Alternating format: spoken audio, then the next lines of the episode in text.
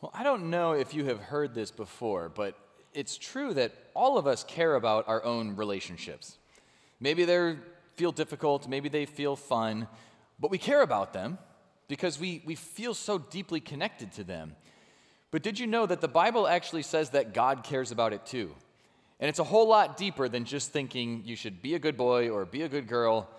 Right? It actually says in Genesis chapter 2, which is the second chapter of the entire Bible, which is actually still on page 1 of the Bible, that it was actually God who created the first marriage because he thought Adam and Eve would be better together, and he called it good. And so, one of the things that we can often forget as we're going through our lives, of course, I want my marriage to be good. Did you know that God actually wants your marriage to be good? He wants your relationships to be joyful, to be peaceful, to be happy. And here's the exciting thing that we're going to explore today and He wants to help.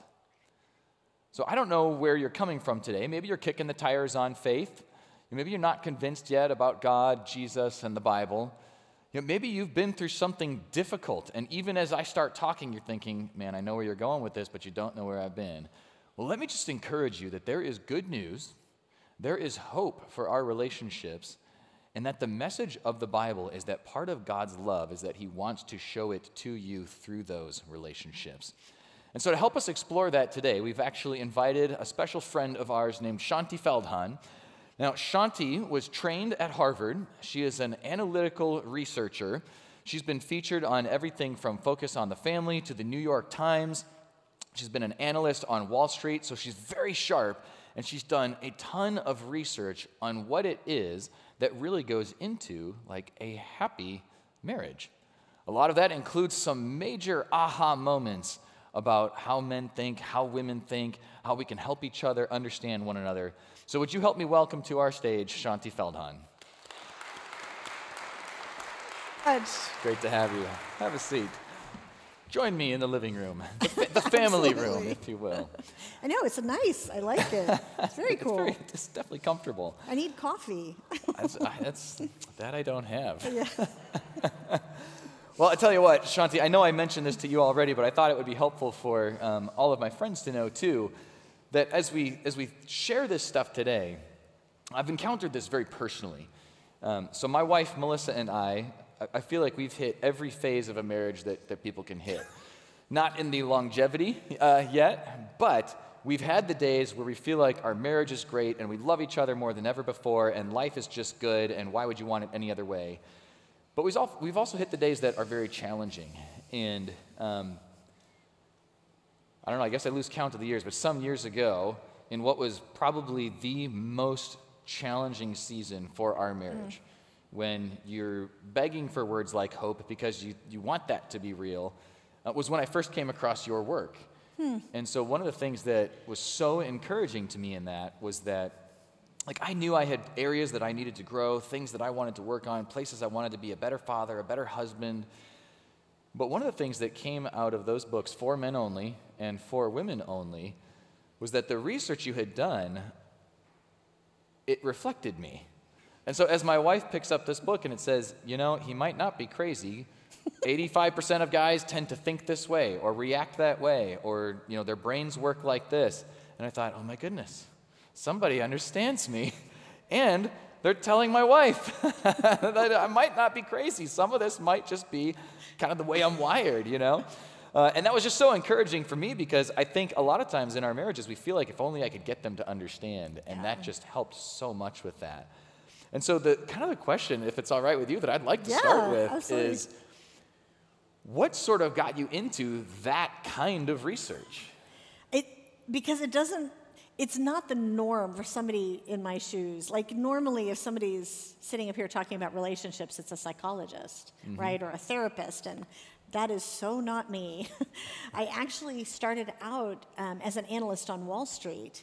And um, when this whole thing started, Jeff and I moved from New York City to Atlanta, which is where we live today. And this whole thing started because actually I had a chance to write a couple of novels, of all hmm. things, and one of the main characters in this novel I was writing was a man, and I realized I didn't know how to put thoughts in his head. like I couldn't just say what this character was doing. I had to say what he was thinking. And, um, and I had no clue what a guy would be thinking. And so I started, I would talk to Jeff or other guys, and as they started telling me what they'd actually be thinking in a given scene, for example, half the time I was like, seriously? like I found myself kind of shocked, honestly. And then I started, as I as I did more of those, I started to realize that, wait a minute, like what I'm hearing, it's not just that it's surprising. What I'm hearing is really foundational. Like, these weren't things that these men described thinking and feeling like every couple of months. Like, this was stuff that was so central. It was stuff that they were thinking, feeling every day. Mm. And I'd been married about eight years at that point, so of course I'm like, why have I not heard this before? And I think that's when the analyst hat went on. I think that's what started this whole thing because it's a long story, but I had this opportunity um, to work with um, the former chief of survey design at the US Census Bureau and to design a nationally representative survey of men and at the end, you know, saw was able to quantify what were some of those things, and that is right. that book that you're talking about for women only, and that led us into the next project and the next one. So that's so cool because I, I am admittedly skeptical of just about everything in my life. So um, when I first picked up the book and it says, you know, national survey and all these things, I'm like, well, you didn't ask me, you know? so, so, yeah, I'm sure that, you know, 80% of guys say, you know, whatever. But as I looked at it, it was like, oh, actually, that is how I feel in those situations. Oh, mm. Oh, that is actually what I'm thinking sometimes. So the part of me that, that kind of always wants to resist being, you know, psychoanalyzed, well, maybe 80% of guys say that, but I'm me, you know? Well, and, and we do need to say, you know, by definition, if 80% of guys said one way, 20% didn't, sure. right? And so it, there, is a, there is an element to that. We're all individuals, but it's great as a starting point. Oh, definitely. Yeah. I, I think that's what I felt. And I think that's part of what I think as, as my wife and I were beginning to process some of that together, sort of gave us this sense of like, we could figure some things out, you know? And so now you've, you've spent some energy more recently really thinking about what does it take to have a happy marriage? Like, yeah. what, what are those couples doing? And so, what got you kind of onto that specific focus? So the the whole point, the whole kind of area of the good news about marriage and happy marriages, it actually all started. Um, I used to be at the same time that I was doing some of these books. I was also a newspaper columnist. Remember newspapers back in the day? I used to read back the when there were actually newspapers. Um, and so I was a newspaper columnist, and um, and I was doing a column on divorce, and I wanted to correctly cite the divorce statistics because you know everybody knows there's a 50% divorce rate but i wanted to actually cite the right number like maybe it's 48.7 like I, I wanted to know what that was. So i was going on all the databases for the census bureau and the bureau of vital statistics et cetera et cetera and nothing i saw matched that narrative. Hmm. like the numbers weren't that weren't that 50% thing like not even close and I start and I was getting really confused. And so I started looking into this more and I started to think, wait a minute, like if that narrative isn't accurate, if that conventional wisdom of a 50%, you know, half flip the coin of marriages end in divorce, that's actually a really big deal. Mm. And so I started, I ended up, it sort of launched me onto this project that looking into like the divorce rate statistics, et cetera, that ended up being an eight year project because it is really complicated. Like, it made my brain hurt. Hmm. Um, but the bottom line at the end of the day is that most of that, that narrative of that conventional wisdom just is not true. There is no such thing as a 50% divorce rate for yeah. society as a whole, and it's never been close, actually. And it's so damaging to believe that it is. Well, that was a big aha for me because I know I've repeated that statistic because I've heard me it somewhere, right? right? Yeah, so, absolutely. You know, you, you warn your friends and you warn, you know, it's like, hey, 50% uh, of marriages end in divorce, and so we got to take this seriously and we got to work real hard. And, um, and so I think it, it, that was definitely one of the first, like, really? I, yeah, I guess I don't know where I got that. I mean, I, I just believed yeah. it from somewhere. Um, but what is it that you feel like is so damaging about us you know, repeating that or believing that? So, really, truly, it comes down to as as Jeff and I have been doing this research with people over the years. One of the things that we have seen is that when you boil it all the way down to um, the most basic kind of core, there's really only one one common denominator under whether a marriage survives or fails. And there's obviously tons of factors that play into it. But in terms of which outcome happens, there's really just one. And it, is it that the couple has a sense of hope or do they have a sense of futility? Hmm. That's, that's really what it is. Because you can be going through a terrible time in your marriage. But if you have this sense of, yeah, this is really rough, but we're going to make it, you generally do. It's when you start thinking, you know what, the ship is going to sink anyway. So why are we spending so much energy trying to bail it out, right? Like, it's way better if you think the ship is going to sink anyway. It is way better in your mind to, like, well, I'm going to use all that energy to try to escape the wreck intact, which is an understandable thought. And so that sense of futility is itself what can often harm a marriage. And so I, we realized we kind of have a culture wide feeling of futility about marriage. And it's based on, I mean, there are very real challenges statistically, right. which we can get into if you want, but it's based on conventional wisdom that is just not accurate. Sure. Well, I, I was just talking to a couple last week that are preparing for marriage and I realized, you know, they've had to work through, you know, the, in their pre-marriage stuff, you know, the conflict and intimacy and what do you do about money and you know some of these important but you know yeah. heavier heavier issues. And I realized as I was talking to them, I was like, I think they just need to hear like, you guys are awesome and you're gonna do great, you know. That's great. Because um, because they really care about each other, you know. Yeah.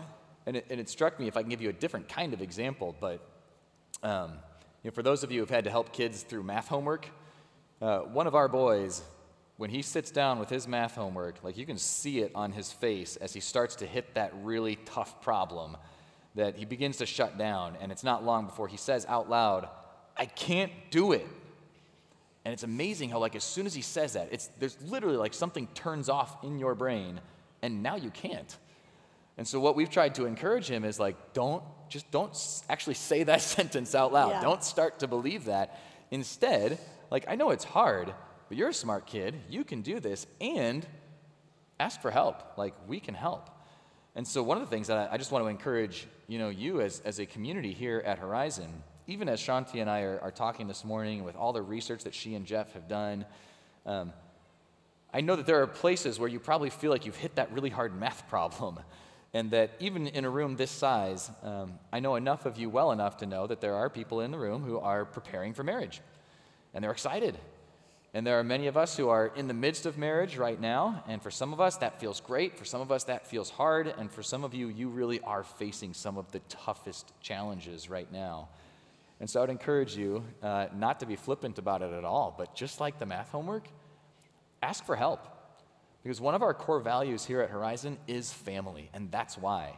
Because whether you feel like you need just a little bit of encouragement, just somebody to pat you on the back and say, hey, you're doing great, or whether you really feel like you've hit a difficult challenge, we are here to help you with that. And so I would encourage you, you know, Chad would love to talk to you. You could talk to me, to John. Um, come and talk to Gail Maui. We would be happy to just be that person that can help guide to some resources that may be uh, just encouraging for you. Yeah. Because I think as we've discussed these statistics, the, the disparaging part of that can, that can feel like there's no hope that's the piece that just isn't really true. That there really oh, is hope for this. Absolutely. Can I? So can where I, did we get that from then? where, where do we get this concept that there isn't? Right. Yeah. So okay. So here's where that started. So we know why that conventional wisdom got started. And there was a real reason behind it originally, because in 1970s, in 1972, there was no fault divorce started, okay. right? And so you could get divorced because you wanted to, you didn't have to prove to a judge anymore mm. that there was a reason to grant a divorce. And so at the time, the divorce statistics started skyrocketing. Like it had been, the divorce rate had been going along like this forever, and then, because, you know, no fault divorce. but really quickly, well, hold on. So here's what happened. Because it was going like this, the demographers of the day started saying, oh my gosh, if it keeps up like this, we're going to hit 50% someday. So, by the way, anytime you see in the media, I'm going to give you a little free consulting here.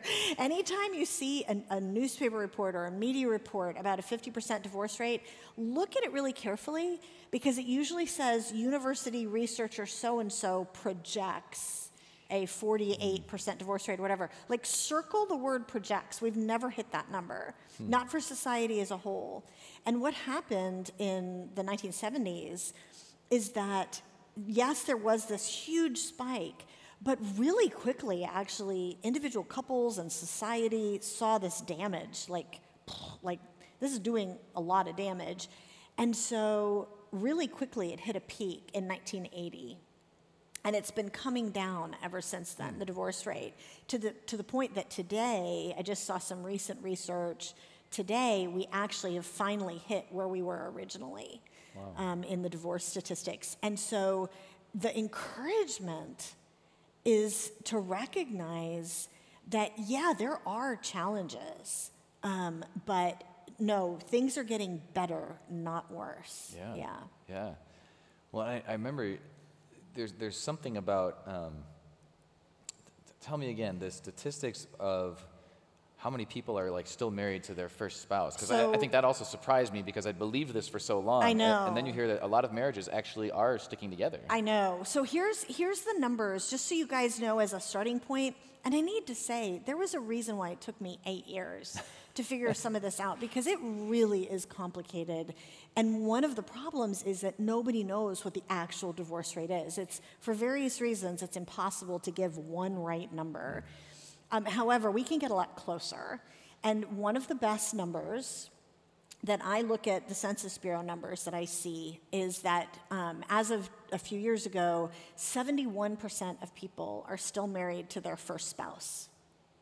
So 29% aren't. And that 29% that aren't still married to their first spouse, that includes actually everybody who was married for 50 years and their spouse died. That's not just the divorce rate. And so we know it has to be less than that. And there's some factors you can add in, like the rate of widowhood. There's various adjustments that you can say maybe it's somewhere around 25% um, for first marriages. Now, that's still too high, obviously, one out of four, but it's a universe different than one out of two, right? Yeah, right. And you can, you can legitimately, when you have a friend, let's just say you have a friend who's going through a problem and going through a really hard period, you can come alongside them and say, you know what, you're going to make it. Most people do. Hmm. And it's true. So that's the thing that's, to me, one of the most encouraging pieces of the puzzle. Yeah. Oh, oh, and by the way, sorry. Go ahead. I, see, I nerd out over numbers. This is like so crazy. But by the way, I just saw um, some numbers that just came out from the Census Bureau, and I, I need to crunch them more because I'm so I'm a little nervous to say this out loud. But it, the Census Bureau report actually said that the latest batch of data. A number of years later, says that 77% of people are still married to their first spouse. So it's even So it's even better. Yeah. Yeah. So I just need to crunch that a little bit. Well, I, I love that because I think so often we hear, and again, like marriage is difficult, marriage is hard, and you, you start to get this, um, you know, like when you're feeling fine, you just ignore that stuff because it must be hard for somebody else. But if you're the person who feels like today was hard, then it's like, oh, marriage is hard, you know, marriage is difficult. And, and it can have sort of, like you, you mentioned, like this self fulfilling Yeah. prophecy um, piece to it. But you've painted that picture a little bit differently. So tell me, what, how, how would you reframe that part of the conversation? So I can I tell you my pet peeve? Sure.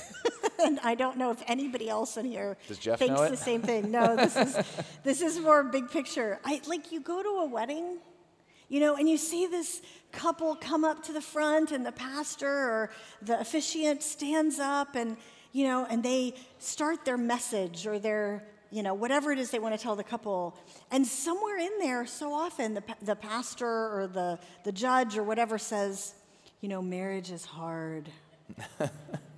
it's just hard. And it's like, dude, like that is that is not the best advertisement. Right, yeah, hey, let's go cut the cake. We're good now, right? And and the the really the good news is there. And so I think I think what we mean when we say that is actually what we're saying is marriage takes hard work, hmm. which it does, right? And um, but I, I wish that we would change that narrative. Sometimes, absolutely, you need to come alongside someone or hear yourself. This is hard. I'm so sorry. Right? Like, and there are going to be occasions where there is there is abuse. There is something that is making this like all the application of what we're saying here totally different, and they need a much more specialized help. But in general, most people just love being married. Most people enjoy it, and we and it's not rocket science to get there. It doesn't take that PhD in psychotherapy Sure. to get there. Well, that's really that's really encouraging because now more recently you've spent a lot of energy and research on what it takes for a couple to have a happy marriage, Yeah. right? And and I know you did a three-year study on that to find out like what what were they doing differently that made them kind of self-identify as like we're a happy couple. Yeah. And um, in the book, this surprising secrets of happy marriages. Uh, one of the things that you point out is that there's like one kind of baseline prerequisite for that, which always makes me be like, what is it? you know, what's that one thing? I know, because we found all these things that the happy couples do differently, but there was this one that it was almost impossible to have a happy marriage without it. And that's and that is basically the fact that you have to choose to believe the best of your spouse's intentions towards you, hmm. even when you're legitimately hurt. Right? Like everybody gets hurt. Like even the best marriages, even the happiest marriages, we hurt each other's feelings. Like even the most thoughtful husband and wife can be a jerk sometimes. Mm. The key is it turns out what you allow yourself to believe about their intentions towards you. And what naturally happens, I think, in our minds, and this is subconscious, but like if Jeff hurts my feelings, not that you ever do anything. Hypothetically, someday, hypothetically, if that happened. Occasionally, yes. But like if if he were to do something or say something that hurts my feelings, there's this subconscious like sense of ow, he knew how that would make me feel and he said it anyway. Hmm. And you don't realize that what you're thinking is, he doesn't care about me. Because that's what that translates to, right? Or like, you know, a guy might think, you know, like that ow, and nothing I do is ever good enough for her. And, you know, you don't think, you don't realize that what you're saying is she doesn't appreciate me, she doesn't care about me. And what we found with the happiest couples, which, by the way, included a study group of people who had gone from being in the most desperate place in their marriage to being in the happiest place in their marriage. One of the things that gets them there is when you feel that, ow, that's legitimate, okay? That's a legitimate thing. But you have to say, uh uh-uh, uh, Uh-uh. no, I know he loves me. I know she appreciates me. Mm. So they must not have known how that would make me feel, or they mm. wouldn't have said it that way. Sure. And it's, a, it's just a choice.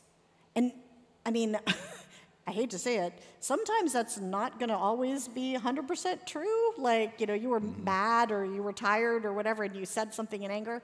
But overall, absolutely it's true. It is not wishful thinking. Statistically, we found that the vast majority of people deeply care about their spouse. Hmm. Even, by the way, even in the most difficult marriages. Yeah. Oh, that, I know that was a game changer for Melissa and I. I. Like I can, I can picture the room we were standing in when we like looked at each other one day and just said, like, agreed. Would you please assume the best of me? Like, hmm. believe that I like. So for whatever I can even realize right now that half an hour from now or tomorrow I'm going to apologize for. Like, I know I'm not perfect, and I know I probably that I was probably digging at you, but somewhere deep down it's because I actually do care, and you actually do care, and we actually love each other, even though it doesn't feel like it right now. And and that was that was really a critical moment for us, because then moving forward, like in those moments, you're trying to remember, assume the best, like believe yeah. the best about them, and if, if I can give you one. Uh, Best of their intentions towards Yeah, you, because yeah. what their actions may be may or may not be, but the intentions, yeah. That's really good. Because so I'll, I'll give you this story, and I did check with my wife. I can I can tell this story. So uh, because one of our one of the biggest fights you know that we ever had, you know, like sometimes those happen over the things that you look back and you're like, what was that? What was that even actually a fight about? Yeah. You know. Um, but this was uh, some years ago. She was she was working. It was like a 12-hour day. She'd been gone all day. I, I knew she was going to come home exhausted, and so I thought like, this is my chance to win husband of the year.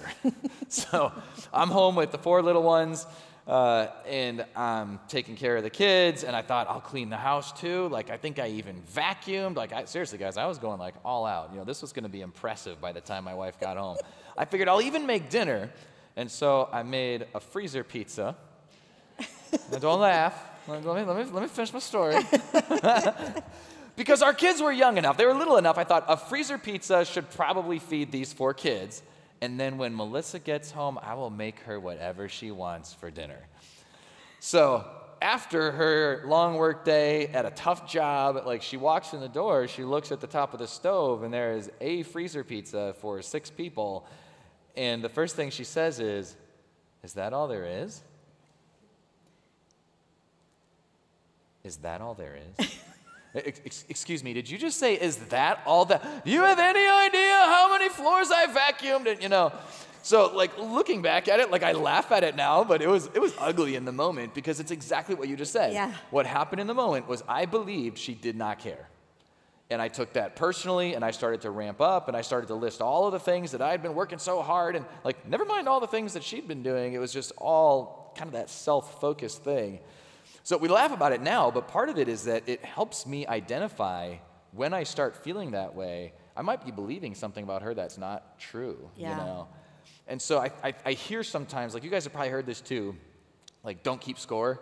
Yeah. It's like, oh, that's what I was doing, right? I was like, I did this and this and this and this and this, and you did all the negative things, right? um, but again, in, in your book, there's a chapter that actually says that happy couples keep score. Yeah. Like totally flipped it on its head. So Yeah. do tell. It turns out that happy couples do keep score, they just do it totally differently. Because, you know, there's a passage in the letter that the Apostle Paul wrote to the church in Corinth, you know, which is very much like the church in Corinth was very much like New York City. Like, hmm. you know, it was very, very cosmopolitan, very much like today. And, and he's talking about love. And there's this one passage where he says, Love keeps no record of wrongs, Oh, yeah. which is true. Like, it, that is the temptation. And so we do have to fight that. But it turns out when we studied and we looked at all these couples and what they were doing differently, um, it turns out that they do keep score, but of what their spouse is giving. It's a totally different thing. And they're looking for and keeping score of that good stuff. And there's this sense of gratitude that starts coming up. Um, that if, do you mind if I use your example as, a, as right an example? Okay. So, for, for example, suppose that the day before this day that you're talking about, that you had looked at Melissa. And it, let's just say she was working long hours and she was running kids to activities, and you're looking at her and going, Oh my gosh, that's so kind of her, and I'm so glad she's such a good mom. And you watch like somebody, one of your kids, have a meltdown and she's mm-hmm. patient, and you're like, Oh my gosh, she's so amazing. Like, I would have flipped, you know, whatever. And you're, you're noticing all these amazing things. And so you're like, Wow, when she's on her shift tomorrow, what can I do? What can I do for her? Okay, I'll vacuum, right? I'll I'll do the laundry. I'll I'll do these things. How could I not? Because she's so amazing. And so it's not coming from the place of I'm going to like get all the pats on the back even though you want those and there's nothing wrong with that, but from a of course. Hmm. I, I I mean just out of gratitude. And then if she's doing the same thing, then she comes home from her long shift, and yeah, she has the comment about the pizza, but but then she's like, wow, you know, he. Thank goodness he did the laundry. Oh my gosh, I was so not looking forward to doing that. And what can I do for him? Like tomorrow, blah blah blah. And so it's it's this natural thing. It's not um, it's not one-upmanship. It's not competition, which we're all human, and so that's obviously going to be in there. Right. It's it's not just wanting the pat on the back, but it's also coming from a place of true gratitude. Because one of the things that we found statistically in all of this research is that, yeah, there are occasions where there are some pretty big issues. Like, there are. Like, maybe in your marriage, your spouse doesn't do any of the laundry or whatever, you know, and, never, and you feel like you're supposed to be the one that does all the chores or whatever. Um, but that could be true, and there could be all this other great stuff. Like maybe they're a great parent. Maybe they work really hard to provide. Maybe whatever it is, there's always stuff to be grateful for. Yeah. Well, and I, I think, you know, I know for a lot of us, especially like the busier life gets, and if, you know, husband and wife are, are, you know, are both working and building careers, and, you know, it can be easy to just forget how much of what they are doing that I don't always see, you know? Yeah. So I, it has been so helpful to me to take that perspective to kind of get outside of myself and just, you know, ask, you know, so simple. How was your day? You know, and hey, by the way, this was great that you did. You know, and just just celebrate that with each other. That that definitely um, raises that that happiness level. Well, can I just also tell you what you just said is something that we found statistically? Actually, most people do mentally. Hmm. Like, most people are grateful. You know, most people do notice, wow, she was on a Yeah. 12 hour shift, you know, or whatever that is, but it doesn't always. Mm-hmm. it doesn't always make it out of our mouths. And so, actually being aware of that and saying those things Yeah. can have a huge impact on its own. My, my, I shouldn't even say this. My worst example of that, this was one time I get a birthday present from my grandma, and my mom says, You should write grandma a thank you card and tell her that you love her. I don't know how old I was. I was a teenager, but I was like, Well, grandma knows I love her. and you're like, You need to tell grandma that you love her. Like, oh, yeah, that would be a good All idea. the right?" grandmas out there are like, Ah, yes. so if that's the one thing you hear today, no. Uh, but but here's what, what struck me as as we started kind of practicing that in our marriage. I think it, it hit me that that's the way we talk a lot about Jesus. So mm. Jesus like teaches us this way that, hey, as I have loved you, I want you to love one another. And like we just came through Easter, right? We heard about how he loves us so much mm. that he actually died on a cross for all the silly things that I've done in my life, all the mistakes that I've made, and rose from the dead because of his love for us. And so then I start thinking about that, and it's like, man, you know what? If, if he loves me that way, then I, I want to love people that way. It's not just like shame on you if you don't, or you know, kind of the guilt trip thing. It's like when you have that gratitude, Yeah. man, he forgave me that way, then I want to forgive too. And, and I can honestly tell you, the, the Bible talks about marriage as one of the things that marriage can do is actually demonstrate like who Jesus is. Mm. That it can be a picture of that kind of love. And just to, to celebrate my wife and have gratitude for her right now, I'm going to practice right now.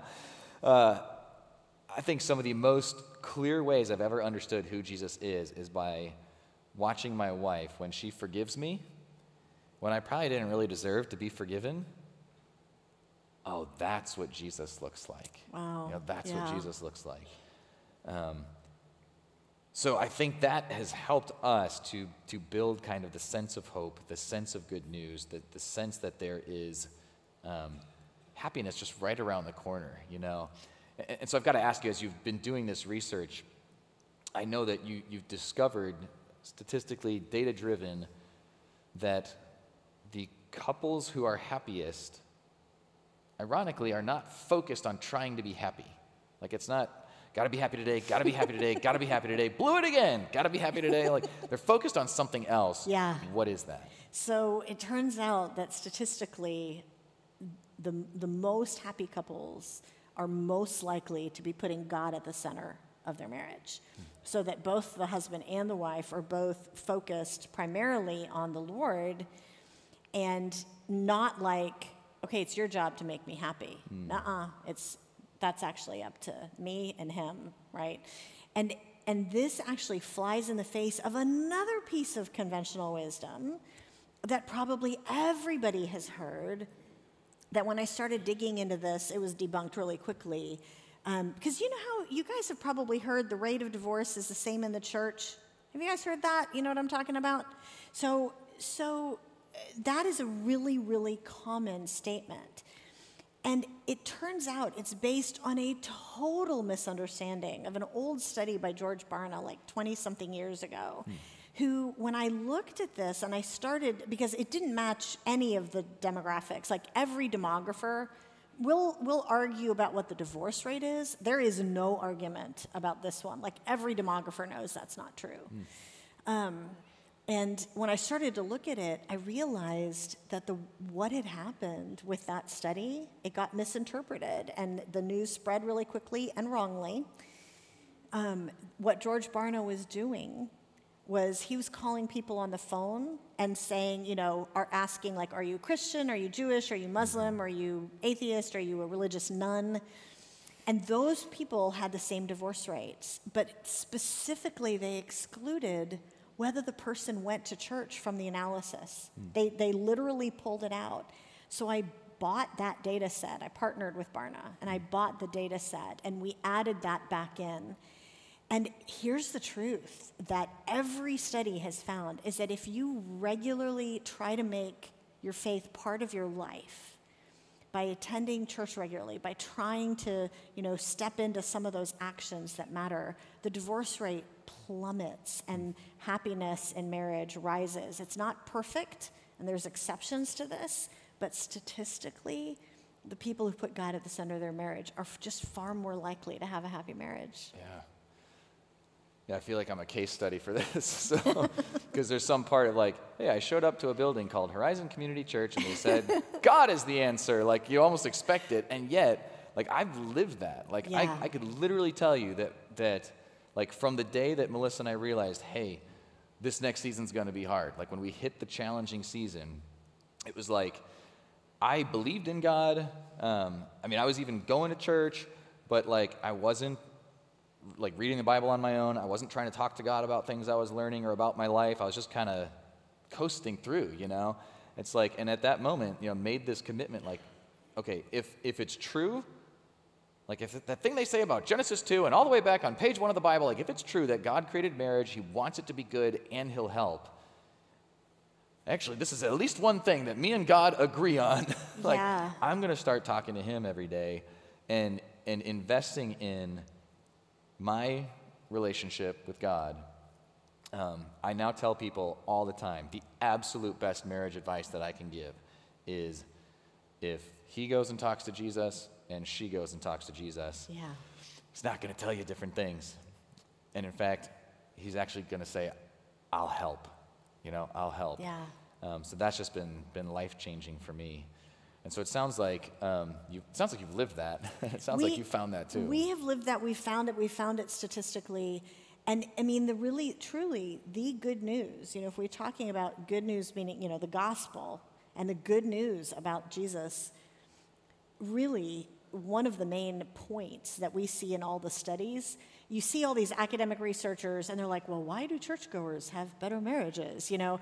And one of the points that everybody sort of lands on from a secular perspective is you're more likely to be in community. You're more likely to be, if somebody's, if there's something wrong, someone's going to come and say, Are you guys doing okay? And can we come alongside you?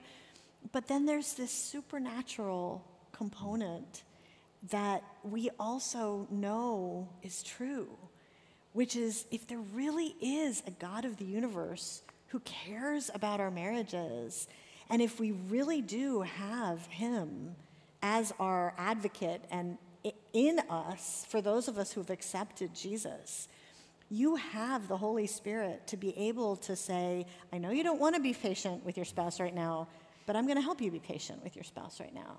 Yeah. That's not a natural thing, it's a supernatural thing. And I think that's just as much of the reason as you know some of these technical things like we're in community, which are yeah. true too. Well, I love I love the analytical part of my brain and the skeptical part of my brain loves having the data to back it up. So, Shaunti, I, have just so enjoyed our conversation, and I'm just really thankful that, that you and Thanks. Jeff have been here to hang out with us today. And so, can we just give Shaunti a big thank you? Thank you.